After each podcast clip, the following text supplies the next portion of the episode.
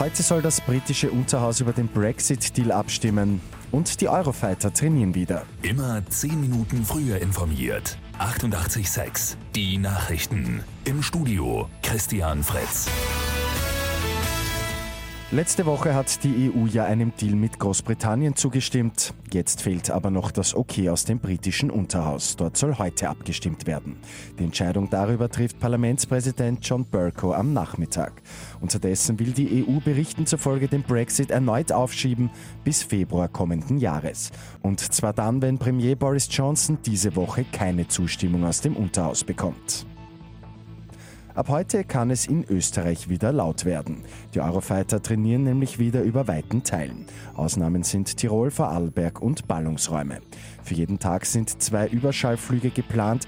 Die Tests gehen bis Ende des Monats. In der Fußball-Bundesliga haben die zwei Wiener Vereine jeweils ein Unentschieden geholt.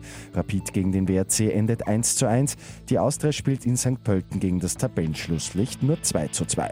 Die dritte Sonntagspartie zwischen der TSG Tirol und Hartberg endet mit 0 zu 1.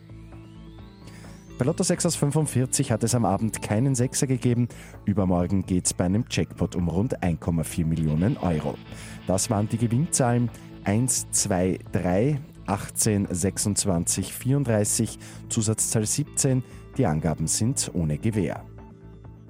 Und in den USA wird ein Sportlehrer jetzt als Held gefeiert. Die gute Nachricht zum Schluss. Durch eine Umarmung hat der Lehrer einen Amoklauf vereitelt. Er hat einen Schüler in ein Gespräch verwickelt und ihm dann ein Gewehr abnehmen können. Dadurch hat der couragierte Mann wohl Schlimmeres verhindert. Mit 886 immer 10 Minuten früher informiert. Weitere Infos jetzt auf Radio 886 AT.